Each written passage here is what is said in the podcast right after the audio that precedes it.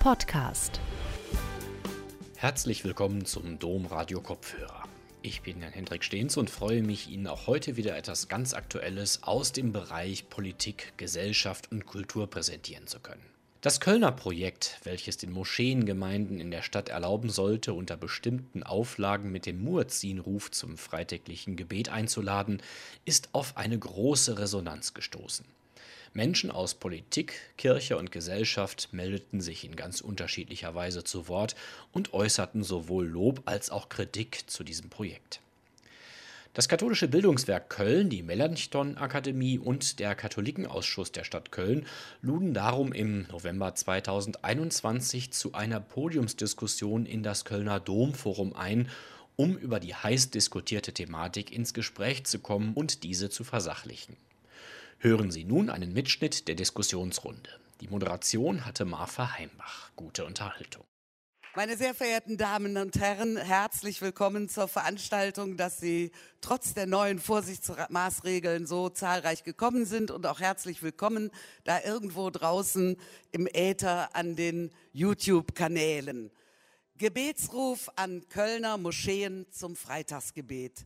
Das ist das Thema unseres heutigen Abends. Und es war der 7. Oktober des Jahres 2021, also vor knapp anderthalb Monaten, als die Öffentlichkeit von Köln durch eine Pressemitteilung überrascht wurde.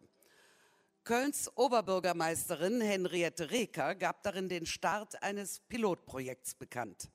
Der islamische Ruf zum Gebet, der Muezzin-Ruf, soll in Köln für zwei Jahre am Freitagmittag hörbar erklingen. Voraussetzung, die Moscheen stellen vorher einen Antrag dazu bei der Stadt Köln und dieser Antrag wird von der Stadt genehmigt. Oberbürgermeisterin Henriette Reker begründete es mit den Worten, wenn wir in unserer Stadt neben dem Kirchengeläut auch den Ruf des Muezzins hören, zeigt das, dass in Köln Vielfalt geschätzt und gelebt wird. Die Stadt Köln startete damit ein zweijähriges Pilotprojekt. Köln ist aber durchaus nicht die erste Stadt in Deutschland, in der der Muezzinruf erklingt. Gerade seit der Corona-Krise haben Städte von München bis Hannover den Muezzinruf gestattet. Dennoch, es gibt in Köln Gesprächsbedarf. Lange bevor überhaupt der erste Antrag bei der Stadt eingegangen war, reichte das Spektrum der Reaktionen in der Öffentlichkeit von Zustimmung bis zu hochemotionaler Ablehnung.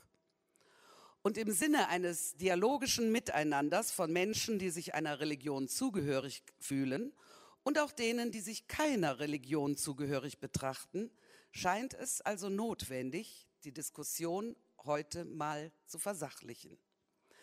Das wollen wir mit sehr kompetenten Gästen tun. Ich begrüße ganz herzlich von Ihnen aus zu meiner Linken Frau Bettina Baum. Sie ist die designierte Leiterin des Amtes für Integration und Vielfalt. Designiert, also ab 15. Dezember erst, ist sie offiziell im Amt und sie vertritt hier heute die Oberbürgermeisterin und die Stadt Köln. Und ich begrüße dort sitzend Frau Dorothee Schaper. Sie ist Pfarrerin und Studienleiterin an der Melanchthon Akademie in Köln. Darüber hinaus auch Frauenbeauftragte des Evangelischen Kirchenverbandes Köln und Region. Und sie arbeitet wirklich seit vielen, vielen Jahrzehnten im interreligiösen Dialog. Und zu meiner Rechten begrüße ich Frau Dr. Lale Akgün. Sie war sieben Jahre lang für die SPD Mitglied des Deutschen Bundestages, arbeitet heute als Buchautorin und sie ist Bundessprecherin des Netzwerks säkularer Sozialdemokraten. Und sich selbst bezeichnet sie als säkulare Muslimin, hat sie mir zugestimmt. Nun die Herren in der Runde. Abdas Samad El-Yazidi, herzlich willkommen. Abdas Samad El-Yazidi ist seit 2016 der Generalsekretär des Zentralrats der Muslime abgekürzt ZMD, falls die Abkürzung mal fällt. Und seit Oktober 2021, also jetzt auch seit knapp ein, äh, anderthalb Monaten ist er der Sprecher des Koordinationsrats der Muslime, abgekürzt KRM, wer es vielleicht unter dieser Abkürzung kennt. Und ganz herzlich willkommen, ganz links, rechts außen, Professor Dr. Stefan Muckel. Er ist Professor für öffentliches Recht und Kirchenrecht an unserer Universität zu Köln. Und zu seinen Forschungsschwerpunkten gehört unter anderem das Religionsverfassungsrecht und die Grundrechte. Und dazu ist er auch mit zahlreichen Publikationen in die Öffentlichkeit getreten. Und ganz links begrüße ich sehr herzlich Professor Dr. Thomas Lemmen. Er ist Referent für Islamfragen am Referat für den interreligiösen Dialog des Erzbistums Köln. Und seit Jahren, seit Jahrzehnten, um Gottes Willen, seit Jahrzehnten tätig im christlich-islamischen Dialog und daraus resultiert unter anderem, dass er Mitbegründer des Masterstudiengangs Interreligiöse Dialogkompetenz an der Katholischen Fachhochschule Nordrhein-Westfalen wurde. Ihnen allen noch einmal ganz herzlich willkommen und ich freue mich auf ein spannendes, munteres Gespräch. Die wichtigste Frage zuerst, und sie geht an Bettina Baum. Wie kam es, mehr oder weniger für uns alle aus heiterem Himmel, dazu, dass plötzlich die Stadt Köln bzw. Oberbürgermeisterin Frau Henriette Reker den Muezzin-Ruf in einem Pilotprojekt freigegeben hat. Wir haben uns natürlich schon länger mit der Thematik befasst. Also wir haben nicht am 7. Oktober entschieden, wir wollen jetzt hier in Köln zukünftig, dass die Moscheegemeinden den Muezzin zum Gebet rufen lassen, sondern wir haben uns schon eine ganze Weile mit der Thematik befasst. Dafür muss ich vielleicht mal ein bisschen ausführen, wie wir dazu gekommen sind. Ich denke, Sie erinnern sich alle daran, dass im letzten Jahr, im Jahr 2020, zur Zeit des ersten Lockdowns keine Gottesdienste möglich waren, keine Gebetsversammlungen, keine Gemeindeversammlungen. Es gab wenig Begegnungen, bis gar keine Begegnungen in den Gemeinden der unterschiedlichen Konfessionen. Und die christlichen Kirchen haben sich dann im Frühjahr 2020 bundesweit ja sozusagen zu einem solidarischen Glockenläuten miteinander verabredet, zu festgelegten Zeiten eben die Glocken erklingen zu lassen, um einfach ihren Gemeinden, aber auch der Bevölkerung so ein Zeichen der Solidarität und des guten Miteinandergefühls zu geben. Es sind dann einige äh, Moscheegemeinden auf die Verwaltung zugekommen und haben gesagt, wir würden uns ganz gerne diesem solidari solidarischen Aufruf zum Gebet und zur Gemeinschaft anschließen und würden eben gerne auch die Muezzine rufen lassen. Das ist dann auch passiert. Das ist dann auch nochmal ähm, so gewesen zur Zeit des Ramadan 2020, also April, Mai 2020.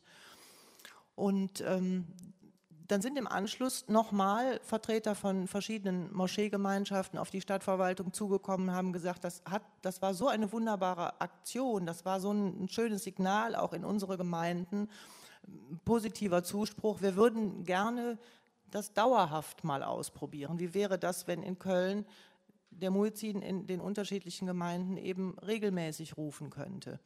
Und so haben wir dann innerhalb der Verwaltung mit verschiedenen beteiligten Ämtern überlegt, wie können wir als Verwaltung Rahmenbedingungen definieren, die ja sozial adäquat sind. Es muss auch eine Akzeptanz, und zwar ist auch wichtig, dass eine Akzeptanz der Bevölkerung dafür vorliegt. Wie können wir Rahmenbedingungen definieren, äh, um das eben zu ermöglichen? Und haben dann in einem längeren Prozess überlegt, uns wäre es wichtig, dass zum Freitagsgebet eben das wichtigste Gebet ähm, für die Muslime der Muezzin rufen darf zum Freitagsgebet in einer festgelegten Zeit zwischen 12 und 15 Uhr. So ist jetzt die Maßgabe für maximal fünf Minuten. Ja, und sind dann eben mit einer Mitteilung an die Politik gegangen, gleichzeitig eben eine Pressemitteilung veröffentlicht und ähm, haben eben bekannt gegeben, dass dieser Modellversuch, dieses Modellprojekt jetzt gestartet ist. So, das war so die Historie und die Intention. Und uns war es auch einfach wichtig, in dem Zusammenhang zu sagen, wir leben in einer Gesellschaft, insbesondere Köln als sehr interkulturell geprägte Stadt mittlerweile, in der seit ja nunmehr 60 Jahren Menschen aus der Türkei bei uns leben, wohlgemerkt natürlich nicht alle Muslime, auch in den Jahren danach viele Menschen aus anderen Ländern zu uns gekommen sind, die ihre Heimat gefunden haben, die hier leben, die hier ihre, ihrer Religion auch nachgehen wollen.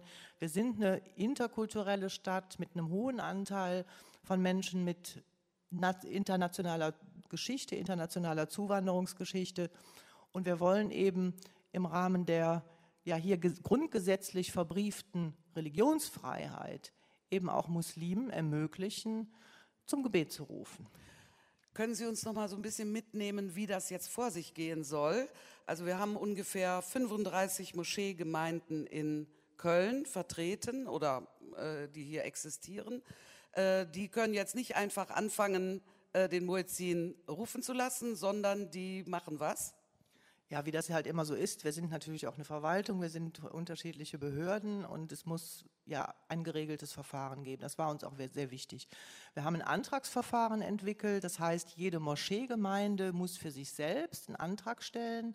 Also es ist jetzt nicht so, dass zum Beispiel ein Verband für seine hier in Köln ansässigen drei, vier, fünf oder sechs Moscheen einen Antrag stellt, sondern jede Gemeinde stellt diesen Antrag für sich macht deutlich, wo am Gebäude, am Gebetshaus oder an der größeren oder kleineren Moschee ist ein Lautsprecher angebracht, welcher Qualität ist dieser Lautsprecher, äh, in welche Richtung schallt er, wo ist überhaupt die, das Gebetshaus oder die Moschee angesiedelt, ist das ein reines Wohngebiet, ist das ein Mischgebiet, ist das ein Gewerbegebiet, danach richtet sich eben auch das Thema Lärmemissionen und ähm, jede Gemeinde muss einen Ansprechpartner oder eine Ansprechpartnerin benennen, einen Flyer verteilen in die Nachbarschaft, in die Anlieger, um einen Ansprechpartner benennen zu können, falls es ja mal irgendwie zu Fragestellungen oder auch Problemen gibt. Das ist ein Antragsverfahren, das nicht fürchterlich kompliziert ist, aber wir legen schon Wert darauf, dass das auch, ähm, ja, dass die Angaben, die wir eben benötigen, auch dann vorliegen, bevor wir dann sagen, okay, die Gemeinde kann dann ab der nächsten Woche oder ab der übernächsten Woche dann damit starten. Herr El Yazidi, Sie würde ich gerne jetzt dazu holen mit der Frage, was bedeutet Muslimen der Gebetsruf? Welchen Zweck erfüllt er und was ist sein Inhalt? Der Gebetsruf, so wie der Name schon sagt, erfüllt den Zweck, zum Gebet aufzurufen in den Ländern, und in den Ortschaften, wo Muslime leben, richten die sich danach und wenn dann der Gebetsruf aufgerufen wird, bereiten die sich vor und gehen in Richtung Moschee. Meistens etwa zehn Minuten später findet dann das Gebet statt. Das dauert dann auch nochmal fünf, sieben bis zehn Minuten und dann ist das jeweilige Gebet beendet. Das Freitagsgebet ist mit einer Predigt verbunden. Das dauert entsprechend länger, aber der Gebetsruf dazu ist genauso kurz wie der Gebetsruf für alle für alle äh, fünf Gebete, die jeder Muslim am Tag von morgens, von Sonnenaufgang bis spät nach Sonnenuntergang dann betet. Der Gebetsruf in Deutschland ist nicht neu. Die Debatte ist wieder neu entfacht, aber Gebetsruf, den Gebetsruf gibt es in verschiedenen Ortschaften schon. Äh, hier in Nordrhein-Westfalen, in der Stadt Düren beispielsweise, da besteht er schon seit äh, Jahrzehnten und gehört auch zu dem, zu dem hörbaren Stadtbild dazu. Ich finde, dass wir in einem säkularen Land, Deutschland, in dem wir leben, in dem wir eine Verfassung haben, die, äh, wir haben einen Verfassungsrechtler, der nochmal im Detail darauf eingeht, die eben Religion nicht feindlich gegenübersteht, aber neutral, dass wir hier eigentlich die Exempel dafür aufbauen können, dass Religionen nebeneinander unter dem Schirm der gemeinsamen Bürgerschaft, dass wir uns alle gemeinsam zugehörig fühlen, fühlen als Kölner, als Nordrhein-Westfalener, als Deutsche, dass dann eben die unterschiedlichen Aufrufe zum Gebet, die unterschiedlichen Symbole der Religion nicht, dass wir denen nicht feindselig entgegenstehen, sondern dass wir das eben mit Stolz auch als etwas Selbstverständliches betrachten. Und ich glaube, dass äh, trotz der vielen Debatten, ich selber durfte jetzt an verschiedenen äh, äh, Gesprächskreisen und Gesprächssendungen äh, teilnehmen in den letzten Wochen zum Thema Gebetsruf. Aber ich glaube, dass der, dass der Dialog dazu führen wird, dass wir mehr Verständnis füreinander aufbringen. Und es ist das, was unser Modell in Deutschland auch ausmacht.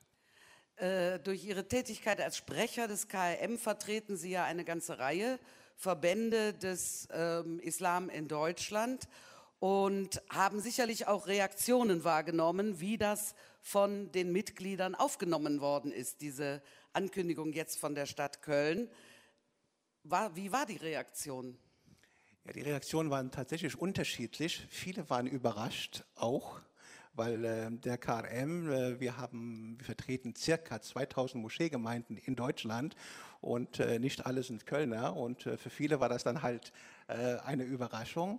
In den meisten Fällen dann doch eine positive Überraschung, weil das äh, indirekt auch durch die Ansprache der Oberbürgermeisterin das auch ein Zeichen der Anerkennung war, ein Zeichen des Respektes gegenüber der Religion. So wurde das aufgefasst. Aber das Thema Muezzinruf steht bei den sowohl bei den KRM-Verbänden als auch bei Muslimen allgemein in Deutschland nicht auf, die, auf der Prioritätenliste Nummer eins. Auf der Prioritätenliste steht bei uns im Moment die Ressentiments, die man in der Gesellschaft erfährt, die Angriffe auf Moscheegemeinden. Wir haben gerade in letzter Woche ähm, einen vereitelten Anschlag auf die Zentralmoschee in Köln.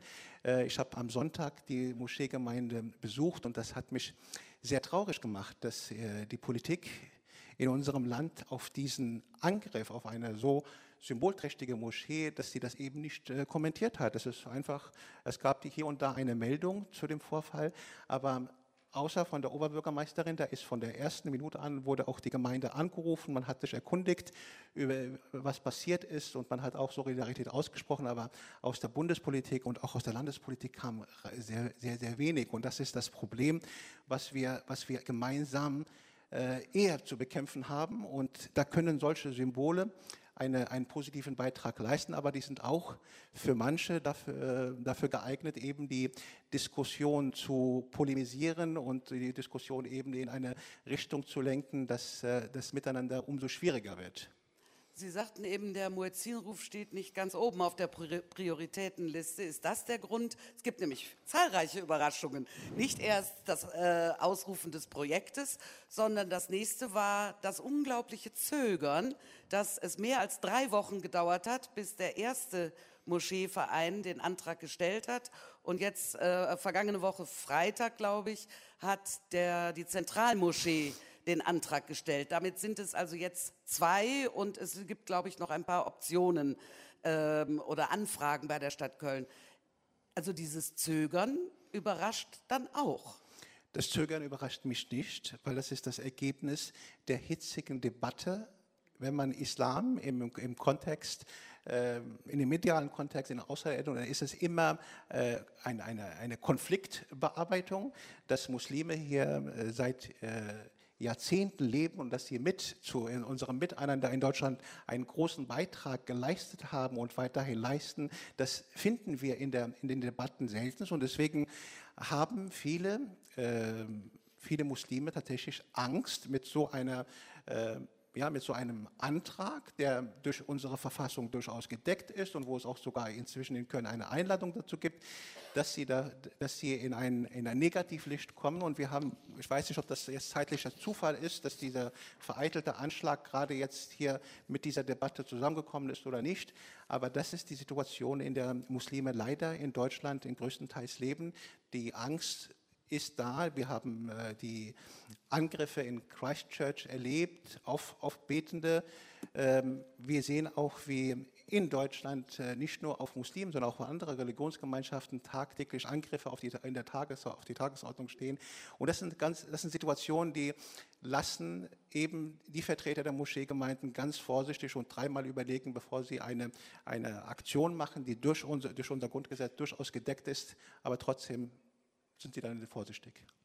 In der Tat gibt es also eine ganze Reihe von Anwürfen. Der, die Einführung des Muezzins würde den Islamismus oder radikalen Islamismus sogar fördern. Es wäre die Bevorzugung einer Minderheit, äh, sogar bis hin, es sei verfassungswidrig. Und solange Christen in muslimischen Ländern verfolgt wären und an der Religionsausübung gehindert werden, solange bräuchte man hier auch keinen Muezzin-Ruf oder es sei eine Hofierung des türkischen Präsidenten Erdogan. Oder aber auch, äh, so hörte ich gestern auf einer Veranstaltung, eine weit verbreitete Meinung, man hätte die Bürger Kölns per Umfrage quasi oder so ähnlich mitnehmen und darüber abstimmen lassen sollen, ob das denn jetzt der richtige Moment sei, den Muezzinruf einzuführen. Deswegen, Herr Professor Muckel, die Frage an Sie, wie sieht es aus? Ist von unserem Religionsrecht her, vom Grundgesetz her, der Muezzinruf gedeckt oder nicht? Ja, über Grundrechte kann man nicht abstimmen. Wir haben Grundrechte dazu da, damit Menschen, die ihre Freiheit in einer bestimmten Weise verstehen, sie in dieser Weise betätigen wollen. Ob das Meinungen sind, die mir nicht passen als Staat oder als Nachbar, ob es, ob es Versammlungen sind oder Religionsausübungen. Der Ruf des Muizin hat bekenntnishaften Charakter. Er ist ein kurzes islamisches Glaubensbekenntnis. Und nach dem Grundgesetz sind Artikel 4 Absatz 1 der Glaube, das Bekenntnis und das Gewissen unverletzlich. Außerdem heißt es in Artikel 4 Absatz 2, dass die Religionsausübung unter dem Schutz des Grundgesetzes steht. Also schon als Bekenntnis ist der Ruf des Muizin eindeutig grundrechtlich geschützt. Außerdem ist es eine Form der Religionsausübung, eben weil er zum Gebet ruft und insofern am Schutz des Gebetes im weitesten Sinne teilhat. Ob mir das passt oder nicht, als jemand, der daneben steht, als Staat, das ist die Situation. Die Grundrechte sind dazu geschaffen, um den Bürger Rechte gegen den Staat zu geben. Der Staat kann die Grundrechte nicht ohne weiteres einschränken. Das ist nur unter engen Voraussetzungen möglich. Und bei Artikel 4, bei der Religionsfreiheit, ist es besonders schwierig, weil es da keine Formulierung gibt, wie etwa beim Recht auf Leben, das der Staat einschränken kann im Extremfall. Dass in dieses Grundrecht, so heißt es beim Recht auf Leben, auf Grundgesetzes eingegriffen werden darf. Das steht bei Artikel 4 nicht. Das ist ein sogenanntes vorbehaltloses Grundrecht. Da hat der Staat sich von Verfassungswegen nicht vorbehalten, Einschränkungen vorzunehmen. Da sind Einschränkungen nur sehr, sehr schwer möglich. Und deshalb muss auch, ähm, deshalb, was hier schon ein, zwei Mal angeklungen ist, man klar sagen, der Ruf des Muizin ist nicht irgendwie zulassungspflichtig. Religion steht nicht unter Erlaubnisvorbehalt in diesem Land. Jeder kann seine Religion ausüben, auch in der Gemeinschaft. Wenn die Rechte Dritter oder anderer mit Verfassungsrang ausgestattete Rechtswerte beeinträchtigt werden, so wie die Rechtsprechung des Bundesverfassungsgerichts für ein solches Grundrecht, dann kann der Staat einschreiten und Schranken setzen. Aber es ist nicht so, dass man bei den Dingen, die unter äh, grundrechtlichem Schutz stehen, zunächst mal um Erlaubnis bitten muss. Jetzt ist natürlich so, dass völlig legitim der Staat hier in Gestalt der Stadt Köln auch ähm, Interessen anderer wahrnehmen muss, auch politische Interessen, gesellschaftliche Interessen. Das ist ja alles sehr heterogen. Und die Stadt Köln tut gut daran, sich möglichst zu bemühen, Interessen unter einen Hut zu bringen, am besten auf friedliche Art und Weise und in einem vernünftigen Diskussionsstil. Und immer dann, wenn verschiedene Auffassungen weit auseinander liegen, dann gibt es ein Instrument, das sich in bester Weise dazu eignet, um die verschiedenen Interessen abzugleichen. Das ist der Vertrag. Und deshalb finde ich die Idee wirklich herrlich, dass die Stadt Köln versucht, einen, oder sie machen das ja, nicht nur versucht, sondern äh, zu diesem Instrument gegriffen hat, einen öffentlich-rechtlichen Vertrag über die unterschiedlichen Interessen zu schließen. Da gibt es natürlich auch wieder Regelungen darüber, da muss man sehr genau hinschauen, unter welchen Voraussetzungen ist das eigentlich äh, möglich. Aber der Vertrag zeichnet sich dadurch aus, dass die beiden Extrempositionen sich irgendwo treffen und sagen, so machen wir das jetzt. Ja, dann haben wir, was sagen Sie dazu, Frau Baum? Das heißt, die Stadtverwaltung ist die Genehmigungsbehörde und das nach welchen Kriterien? Nee, genau das, was Herr Professor Muckel ausgeführt hat. Wir genehmigen sozusagen ja nicht die Ausübung des Religionsrechts, sondern wir definieren die Rahmenbedingungen, um eine soziale Akzeptanz zu erzielen und um eben den Ausgleich der unterschiedlichen Interessen, die ja durchaus da sein können. Es kann ja durchaus sein, dass Teile der Nachbarschaft die gegenüber einer Moschee, gegenüber neben einem Gebetshaus leben, vielleicht damit nicht einverstanden sind. Und unsere Aufgabe als Verwaltung ist es, eine Rahmenbedingung zu definieren und sagen, was muss ich aber auch aushalten können?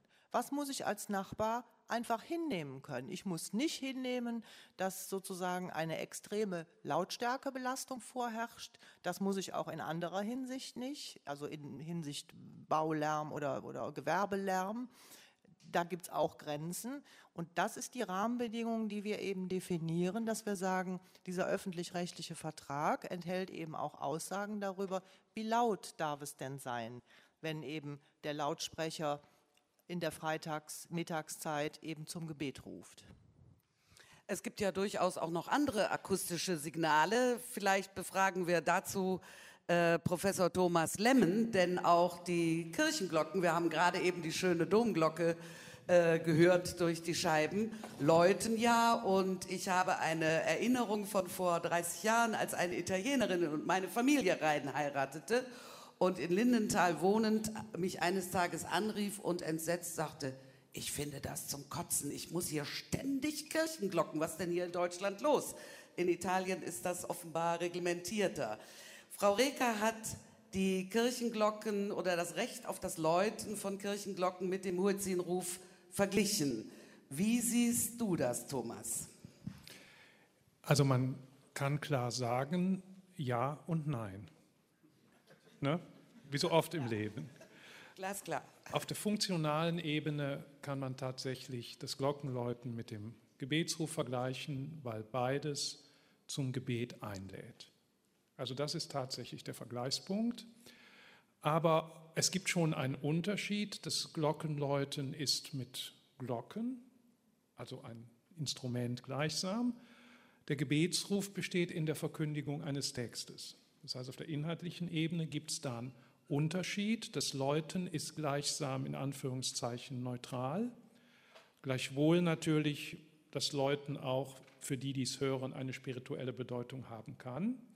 Aber die muss man natürlich als solche erstmal kennen und wahrnehmen. Für die meisten ist das Krach. So, demgegenüber besteht der Gebetsruf ganz eindeutig aus der Verkündigung eines Textes, hat einen Verkündigungscharakter, nämlich ähm, einer Glaubensaussage, der Aussage an den, des Glaubens an den einen Gott und ähm, das Bekenntnis zur Sendung des Propheten Mohammed. Und damit ist schon das von der inhaltlichen Ausrichtung etwas anderes. So, jetzt wird aber deine Frage sein, was bedeutet das denn? Ich greife die Frage mal vorweg. Ähm, ich als Christ kann den ersten Teil dieses Glaubensbekenntnisses hören und sagen, dem kann ich zustimmen. Das ist nichts anderes, als was auch im Mittelpunkt christlichen Glaubens steht. Es gibt keinen Gott außer Gott. Da berühren sich Judentum, Christentum und Islam in der Tiefe ihres Glaubens.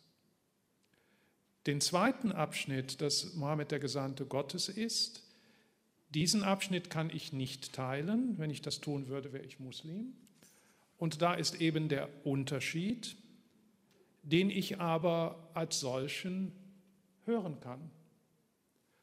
Und ich habe das Zeugnis eines Christen aus der islamischen Welt, des ähm, Priors der äh, Mönche von Tiberine, der letzte ist äh, vorgestern verstorben, also eines Mönchs, der inmitten einer islamischen Umwelt lebte und den Gebetsruf jeden Tag äh, fünfmal gehört hat und gesagt hat, der Gebetsruf erinnert mich immer daran, mein eigenes Beten selber ernst zu nehmen.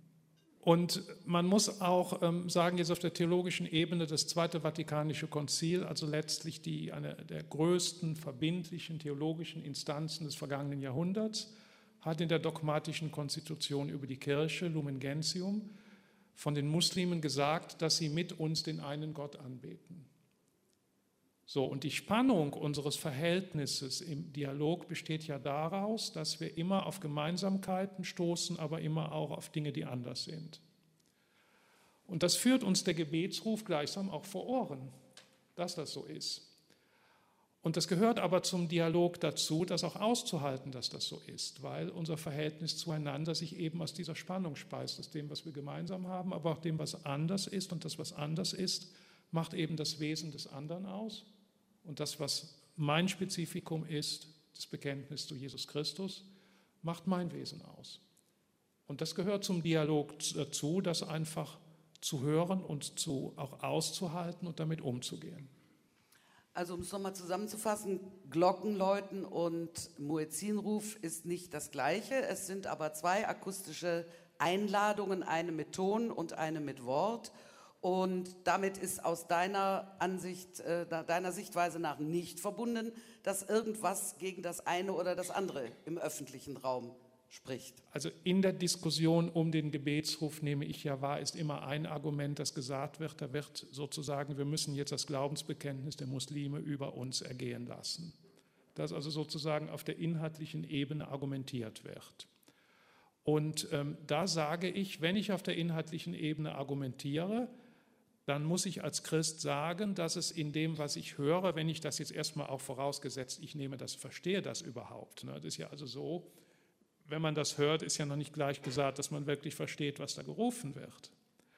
Und selbst wenn man das tut, kann ich als Christ wahrnehmen, das sind Dinge, die ich in meinem, mit meinem eigenen Glaubensverständnis sehr gut teilen kann, wo ich sagen kann, okay, und andere Dinge, die ich nicht teilen kann. Dass ich das nicht teilen kann, kann aber nicht das Argument sein zu sagen, ihr dürft das nicht machen.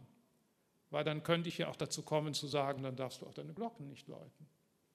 Und übrigens, wie nah das beieinander sein kann, ich war mal auf dem Nil unterwegs und dann hörte ich sowas wie einen Gebetsruf und dann haben wir gedacht, aha, das ist irgendwo eine Moschee, haben wir genau hingehört, es waren Christen, die gesungen haben und in arabischer Sprache ihre Gesänge natürlich in der Wortwahl sehr ähnlich dem war, was auch vom Minarett gerufen wird. Also insofern sehe ich das etwas entspannter. Das ist vielleicht das Stichwort entspannt. Mir ist aufgefallen, dass in der Presseberichterstattung seit dem 7.10. die Illustration in der Süddeutschen Zeitung, der Frankfurter, der gesamten lokalen Presse immer die Moschee der DITIB in der Venloer Straße gewesen ist unbestritten. Es ist die schönste Moschee von Köln und ich glaube, es ist auch die schönste Moschee, die in ganz Deutschland irgendwo steht. Also es ist wunderbar, sie abzubilden. Aber sie bringt eine Konnotation, nämlich eine Fokussierung auch durch die Bildunterzeile.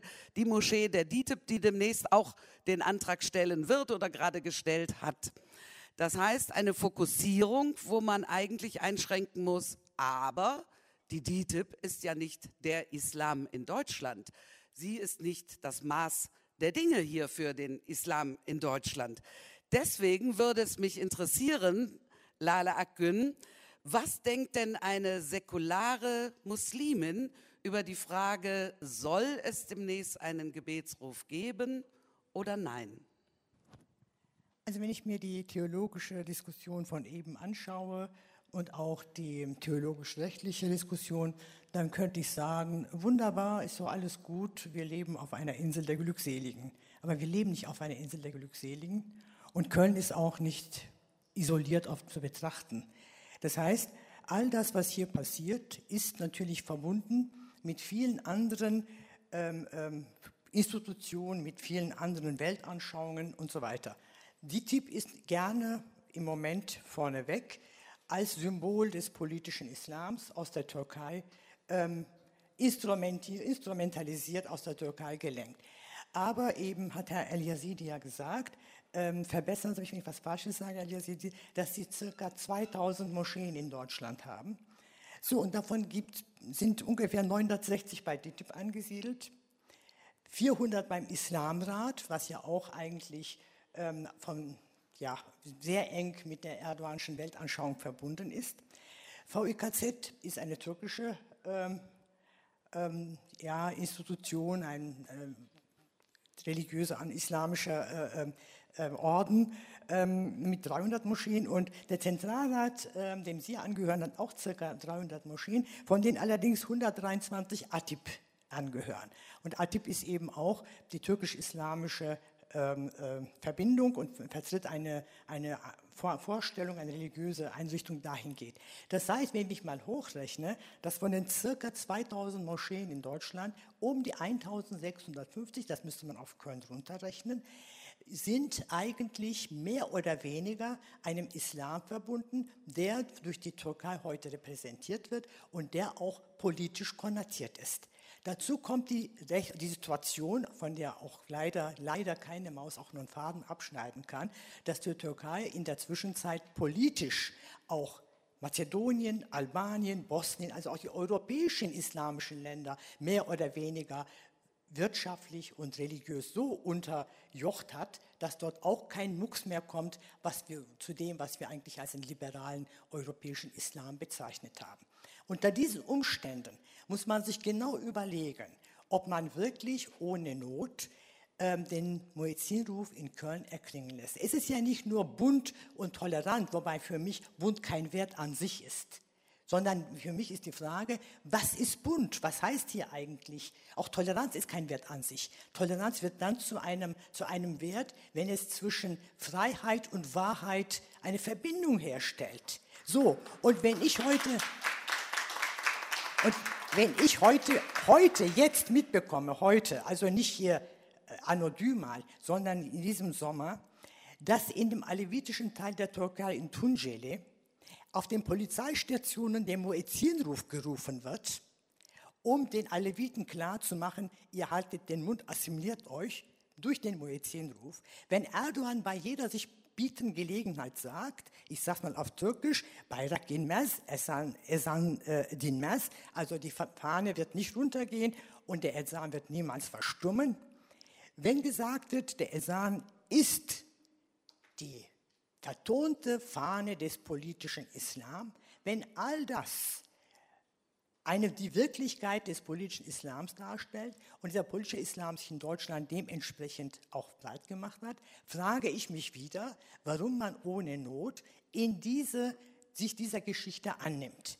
Eben haben Sie wunderbar gesagt, Professor Muckel, die, die, äh, der Staat muss einen Ausgleich schaffen zwischen denen, die glauben, die nicht glauben, zwischen denen, die christlich-muslimischen. Hier in dem Zusammenhang, in dem Zusammenhang muss der Ausgleich geschaffen werden, nicht zwischen Christen und Muslimen, sondern der Ausgleich muss geschaffen werden zwischen den frommen Muslimen und den säkularen Muslimen, beziehungsweise all den Menschen, die aus sogenannten, ich sage bewusst sogenannten muslimischen Ländern kommen, aber gar nicht gläubig sind. Ich gebe Ihnen ein Beispiel, was mich da, weil mich das sehr, sehr, äh, ähm, sehr betroffen gemacht hat. Ähm, nachdem das bekannt geworden war, dass Köln eher ein, ähm, den Muezzinruf einführen will, ich nehme an, wir kommen gleich darauf zu sprechen, auch über die Kriterien des Erfolges und so weiter, ähm, ist die Vorsitzende des Zentralrats der Ex-Muslime, äh, Mina Ahadi, vor die Moschee in Ehrenfeld gegangen und hat dort eine Protestrede gehalten. Jetzt kommen wir zum Ausgleich. Eine Protestrede gehalten. Das ist genauso ihr gutes Recht wie es das Recht ist zu sagen, wir wollen hier die, den Muezzinruf erklingen lassen. Aber Frau Ahadi muss seitdem unter Polizeischutz leben. Aber die anderen nicht, die den Muezzinruf rufen lassen wollen. Wo bleibt dann der Ausgleich zwischen den Frommen und denen, die nicht gläubig sind oder eben auch sich mal äußern, kritisch äußern gegenüber einem orthodoxen Islam? Ich habe heute kein Problem damit, wenn sich, oder die katholische Kirche soll kein Problem damit haben, wenn sich einer hinstellt und sagt, wisst ihr was, ihr könnt mit dem Buckel runterrutschen. Ich bin kein Katholik mehr und alles, was ihr sagt, finde ich einfach unmöglich. Was passiert mit dem? Nix. So soll es ja auch sein. Aber wagen Sie das mal für eine Moschee, dann müssen Sie unter Polizeischutz leben. Und all diese Dinge, All diese Dinge müssen mitbedacht werden. Wir können uns nicht hinstellen und sagen, ach, was sind wir so eine bunte Stadt, was sind wir für eine lustige Stadt und alle kommen zu ihrem Recht und das macht mich so glücklich und happy. Das macht mich nicht glücklich und happy, wenn diese Buntheit instrumentalisiert wird und manche Menschen eben ihre Meinungsfreiheit nicht ausleben können. Deswegen mein Rat an die Stadt Köln, überdenken Sie noch einmal genau Ihre Entscheidung. Ihre Entscheidung ist nicht rein theologisch. Sie haben eine Entscheidung gefällt, die auch eine politische Komponente hat und eine politische Komponente, unter der sehr viele Menschen auf dieser Welt leiden und sehr viele Menschen auch gespürt haben, was es heißt, unter dem Joch des politischen Islams zu leben. Und das ist eben, das sind meine Gründe, weswegen ich sage, Vorsicht. Es ist nicht einfach so eine, äh, wir können uns in einen Enthusiasmus reinsteigern, wir können theologische Dinge äh, Finde ich sehr spannend, äh, ähm, Ihre Ausführungen, Herr Lemmen. Aber Sie waren immer guten Ausführen von politischen, äh, von, von theologischen Dingen. Also, aber das ist eben nicht nur theologisch, sondern auch politisch. Und darüber müssen wir trefflich noch weiter streiten. Vielleicht lassen wir jetzt. Vielleicht lassen wir Frau Baum, sie murmelte schon etwas vor sich hin, äh, antworten. Und dann hätte ich eine Frage an Professor Muckel zu dem Thema. Aber zunächst Frau Baum.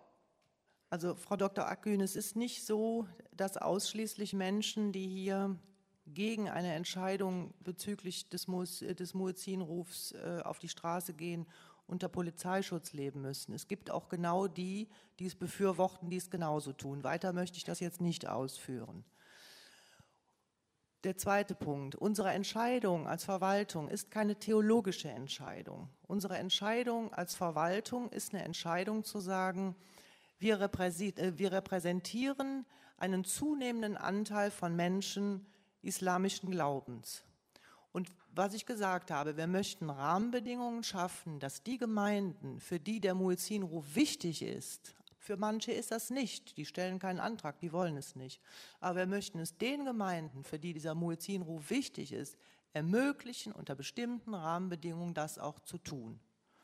Es ist keine theologische Entscheidung. Ich bin als Verwaltungs- äh, als, als, als Repräsentantin sozusagen der Verwaltung äh, der Kommune führe ich keine theologischen Diskussionen. Das ist gar nicht mein Geschäft. Das ist gar nicht mein Geschäft. Das, das möchte ich mir nicht anmaßen, das tue ich auch nicht. Aber, nee, weil Sie eben sagten, Sie, äh, Sie haben eine theologische Entscheidung getroffen, Sie müssten aber auch die politischen äh, Hintergründe in Erwägung ziehen. Und das ist ein weiterer Punkt. Ich richte mich oder wir richten uns als Verwaltung nicht danach, was Präsident Erdogan irgendwo verlautbaren lässt oder nicht. Auch das ist nicht unser Geschäft, das zu beurteilen, sondern es geht hier um Köln. Es geht um die Situation in Köln und es geht um die Situation der in Köln, lebenden Muslime. Und ich möchte eben ganz klar trennen. Ich, ich möchte ganz klar trennen, es geht auch nicht um, äh, um Islamismus oder um politischen Islam, sondern es geht um das, um das Interesse der Moscheegemeinden hier vor Ort, die selber für sich entscheiden, machen es oder machen es nicht. Ich hörte gerade eine Bemerkung aus dem Publikum. Wir werden gleich, aber noch nicht sofort, ja öffnen in die Runde und dann können Sie Ihre Fragen stellen und sich auch zu Wort melden. Aber Herr El Yazidi hatte sich gemeldet und dann möchte ich aber gerne meine Frage an Herrn Muckel noch stellen. Ja, ja, die Frau Schaper, die kommt sowieso noch. Ja, äh, liebe, liebe Frau Akgül, ich möchte äh, an, an Ihren Ausführungen, Ausführungen beispielhaft äh, das zeigen, was ich in meinem Anfangsstatement gesagt habe, dass wir versuchen, immer das Thema Islam zu politisieren, zu polemisieren, zu problematisieren.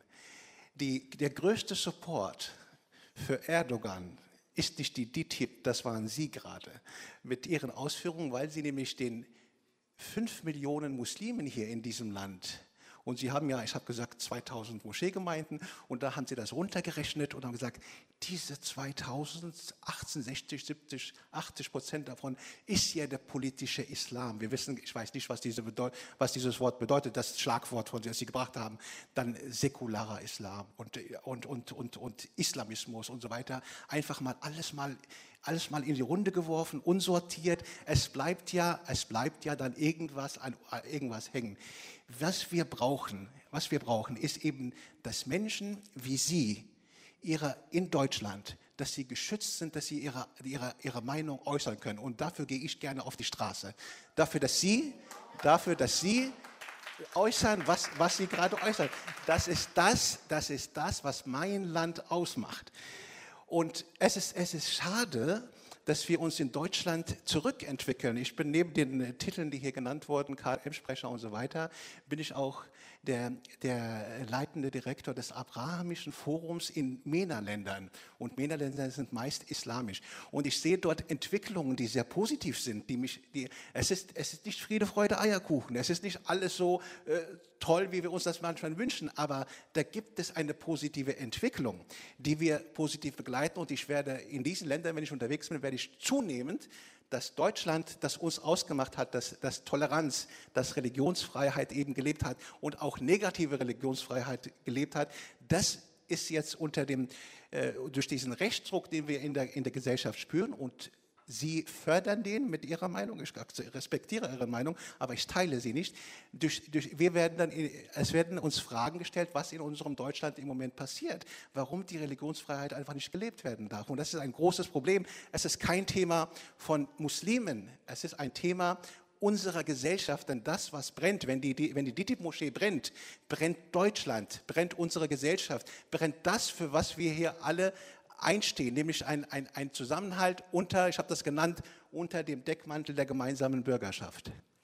Aber vielleicht brechen wir das, äh, Herr Eliasidi, noch einmal runter auf die Frage, wie ist es denn nun in Deutschland, Herr Muckel?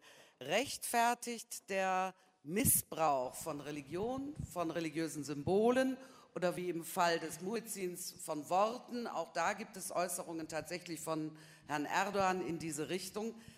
Rechtfertigt der in Deutschland die Einschränkungen der Religionsfreiheit? Also Freiheit ist anstrengend, vor allem die der anderen.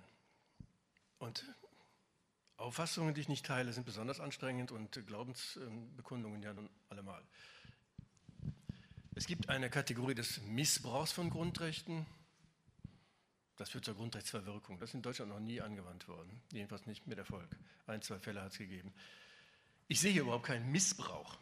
Es ist ein Gebrauch eines Grundrechts, der vielleicht vielen nicht passt, offensichtlich auch hier einigen. Das ist es eben. Freiheit ist anstrengend, vor allem die Freiheit der anderen.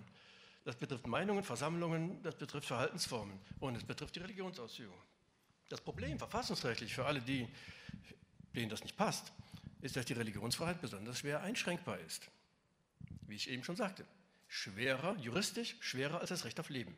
Der Staat kann eher einen erschießen, jetzt mal wirklich strukturell juristisch gesagt, als ähm, Religionsfreiheit einschränken. Das hat gute Gründe, weil die Religion hat ihr in Deutschland immer schon eingeschränkt worden ist. Die Sache stammt aber, das muss man auch mal klar sagen, aus Zeiten, in denen 1948, 49 das Grundgesetz erarbeitet worden ist, als Deutschland noch weitgehend homogen christlich war. Ein, zwei Prozent waren atheistisch und ganz wenig. Judentum war ja noch übrig nach den fürchterlichen Jahren der Nazizeit. Jetzt haben wir inzwischen einen religiösen Pluralismus. Und da wird natürlich, stoßen alle möglichen Auffassungen aufeinander. Und da kann man auch über Missbrauch nachdenken dass vielleicht auch das ein oder andere Mal der Muezzin-Ruf ertönt, ohne dass wirklich ein, eine religiöse Intention dahinter steht. Ich nehme an, so etwas schwebt Ihnen vor, obwohl ich mir das gar nicht vorstellen kann. Äh, jedenfalls, soweit ich es weiß, nicht. Ähm, Tatsache ist nur, man muss es erstmal so nehmen, wie es ist, dass der Ruf des Muezzin ein islamisches Glaubensbekenntnis ist, eine Form der Religionsausübung, die ist schwer einschränkbar. Es mag Möglichkeiten geben und ähm, der beste Weg dazu wäre, ähm, dass allgemeine Gesetze verfassungsrechtlich zulässig wären, um den Pluralismus zu bündeln. Gesetze, an die sich alle halten müssen, also auch die vielen verschiedenen Gruppen. Nur bisher ist das nicht so. Das Bundesverfassungsgericht sagt nach wie vor, die Religionsfreiheit ist nur sehr schwer einschränkbar als vorbehaltloses Grundrecht. Das wird dem religiösen Pluralismus nicht ohne weiteres gerecht, das ist sehr, sehr schwierig. Da könnte man über äh, Möglichkeiten nachdenken in der Zukunft, aber das ist Rechtspolitik und auch irgendwo utopisch. Im Moment ist es so, dass die Ausübung der Religionsfreiheit in hohem Maße grundrechtlich geschützt ist und dann müssen massive Interessen dagegen stehen. Also beispielsweise, wenn der Ruf des Muezzin fünfmal am Tag ertönen würde und so wie es, wenn ich richtig orientiert bin, nach islamischem Glauben äh, angesagt ist, in den frühen äh, Morgenstunden vor Sonnenaufgang, kurz vor Sonnenaufgang, im Sommer, das kann also auch schon mal dann Viertel nach vier oder so sein im Extremfall, wenn Menschen dann auf Dauer in der Umgebung von ihr aus ihrem Schlaf gerissen werden, in ihrer körperlichen Unversehrtheit beeinträchtigt werden. Wenn man eine längere Zeit nicht schläft, dann wird man krank. Da kann der Staat dann einschreiten. Da könnten die sich etwa an die Stadtverwaltung wenden und sagen, könnt ihr bitte was dagegen tun. Das ist auch entschieden worden in ähnlicher Form. Aber ein Ruf des Muizin einmal die Woche am Freitagmittag, an dem mit Sicherheit kaum jemand um den Schlaf gebracht wird und jedenfalls sich in, in, in einschränkbarer Weise, in einer Weise die Grundrechte einschränkt, das rechtfertigt nicht ohne weiteres, um es vorsichtig auszudrücken, die Einschränkung dieses Grundrechts und kann auch nicht ohne weiteres als Grundrechtsmissbrauch plakatiert werden. Freiheit, Ist, Freiheit ist anstrengend. Danke, Herr Muckel. Freiheit ist anstrengend. Das nehmen wir auf jeden Fall mit. Äh, Dorothee Schaper, an dich möchte ich die Frage stellen, wie viel Religion verträgt denn die öffentliche Wahrnehmung? Beziehungsweise wer darf denn im öffentlichen Raum gehört werden? Ja, ich knüpfe eben daran an, Sie haben gerade dargestellt, ähm, das Grundgesetz und die Grundrechte sind eingerichtet worden und vorgedacht worden vor dem Hintergrund der Erfahrung der Barbarei und äh, in einem relativ homogenen äh, anmutenden Land. Ähm, wir sind jetzt in einer ganz anderen Situation. Wir leben hier eben, es ist, hat lange gedauert, auch viel zu lange gedauert, bis viele Menschen und auch Parteien hier anerkannt haben, dass Deutschland Einwanderungsland ist. Aber das ist mittlerweile, glaube ich, doch sehr deutlich angekommen, dass das so ist. Und das heißt, wir haben Dinge zu verhandeln jetzt miteinander. Wie teilen wir das denn jetzt? Äh, wie teilen wir den Kuchen neu auf, wenn mehr Leute äh, unterschiedlichster Prägung dazukommen oder mit an Bord sind? Äh, und dass dieses Verhandeln miteinander und dieses, diese Frage danach stellen, wer wird gehört im öffentlichen Raum, hat meines, müssen wir, glaube ich, sehr deutlich trennen von dem, was Sie gerade dargestellt haben, nämlich Grundrechten, die nicht verhandelbar sind. Also äh, da bin ich auch immer wieder erstaunt, wenn Leute da gerne mitsprechen möchten oder sagen, ja, aber ich als Bevölkerung sozusagen sagen, ich, ich bin aber gar nicht gefragt worden, was Sie jetzt gemacht haben, wo ich, wo ja ganz deutlich ist, Sie haben es gerade wissenschaftlich dargestellt, äh, bestimmte Dinge sind gar nicht verhandelbar, da brauchen wir nicht mitreden. Und andere Dinge, da müssen wir mitreden. Und da ist es gerade gut, dass wir miteinander äh, Dinge verhandeln und besprechen und uns gegenseitig auch mitteilen, was ist uns nah, was ist uns fremd, jeder so wie und jede so wie sie ist. Und darüber müssen wir reden. Und das ist auch gut, das zu tun. Ähm, Du hast gerade eben von Überraschungen gesprochen am Anfang der Diskussion. Ich würde da noch eine Überraschung hinzufügen, nämlich die, dass die Diskussion noch mal so hochgegangen ist. Ich habe äh, vor über 15 Jahren angefangen, als Theologin in Duisburg zu arbeiten und habe dort eine heftige Muizzinstreit, äh, durfte ich sehr hautnah miterleben, ähm, wo eben sehr heftig darüber gestritten wurde, soll in Duisburg der Muizzin rufen oder nicht. Ähm, aber das ist über 15 Jahre her. Und ich muss sagen, es ist schon auch noch eine weitere Überraschung, dass jetzt nochmal wieder so viele Jahre später mit so viel neuen Erkenntnissen und so viel eigentlich ja auch mehr Selbstverständlichkeit, dass wir hier in Verschiedenheit miteinander leben. Ob wir das jetzt wollen oder nicht, ist ja eine andere Frage. Da kann man darüber streiten, aber es ist so und es wird so sein und es wird so bleiben. Und das heißt, wir müssen reden über unsere Gewohnheitsgefühle, über unsere äh, Fremdheitsgefühle, darüber können wir uns austauschen. Und das ist wahrscheinlich auch sehr sinnvoll, aber eben auf einer Augenhöhe-Ebene, nicht auf der Ebene, darf eine Religionsgemeinschaft ihr Recht auf Religionsfreiheit ausüben oder nicht. Das ist etwas, wo wir als Bevölkerung uns eben schon sehr viel früher zu diesem Grundgesetz entschieden haben. Und solange das gilt, ist das so. Punkt. Ich möchte Ihnen allen danken. So einfach ist es eben nicht. Wir müssen nämlich diese Worte mit Inhalt füllen und mit wahnsinnig viel Diskurs und Dialog und Gespräch und auch dem, äh, ja, auch Fakten, auch dem Aushalten der Meinung des anderen. Und zwar gegenseitig, nicht nur einseitig in einer Einbahnstraße äh, dem müssen wir Raum geben. Und immer wenn wir denken, wir wären an einem Ziel angelangt, das denken wir alle, die im christlich-islamischen Dialog arbeiten, irgendwie seit 30 Jahren, jetzt sind wir doch bei einem Zwischenziel. Nein, da kommt ein neuer äh, Überraschungsangriff von irgendwoher, ein politisches Ereignis und wir stehen wieder am Anfang.